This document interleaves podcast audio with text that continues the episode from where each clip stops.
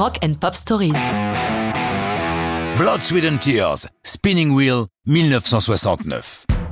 Ce groupe pas comme les autres est formé en 67 par un musicien pas comme les autres, Al Cooper. Il a acquis une grande réputation en participant à plusieurs enregistrements d'albums de Dylan. C'est autour de son nom que s'agrège un groupe à la composition inédite à l'époque dans le rock, avec huit membres, dont quatre jouent des cuivres, ce qui leur donne un son unique.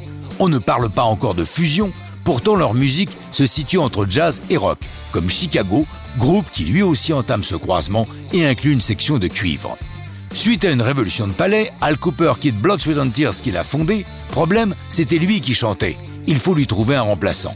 Sur les conseils avisés de la chanteuse Judy Collins, Steve Katz, le guitariste, et Bobby Colomby, le batteur, vont voir le chanteur canadien David Clayton Thomas dans un club de New York.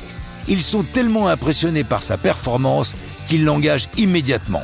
Clayton Thomas apporte dans ses bagages une chanson Spinning Wheel qui lui a été inspirée par Johnny Mitchell, canadienne comme lui, dont il connaît bien le travail. Elle a écrit une chanson, The Circle Game, et c'est ce qui donne l'idée à David. Il explique, à cette époque, tout le monde annonçait la révolution. Pour moi, Spinning Wheel était une façon de dire Du calme les mecs, ne vous enflammez pas trop, la roue tourne.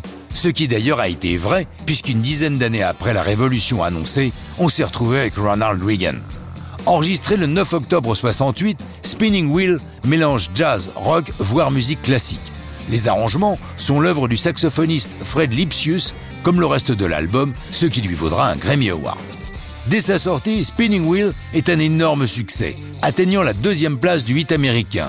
Du coup, les producteurs du festival de Woodstock en font l'une de leurs têtes d'affiche. Ils sont, derrière Jimi Hendrix, les artistes les mieux payés.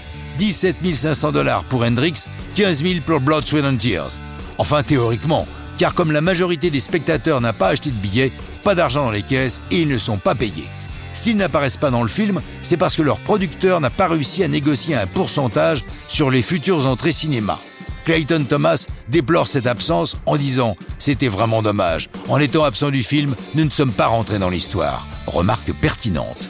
Pour des raisons complexes, la suite de la carrière de Blood, Sweat and Tears est chaotique. Le nombre de musiciens ayant un moment appartenu au groupe est considérable. Mais, qu'à un cas, on entend encore parler d'eux au début des années 2010. Mais ça, c'est une autre histoire de rock'n'roll.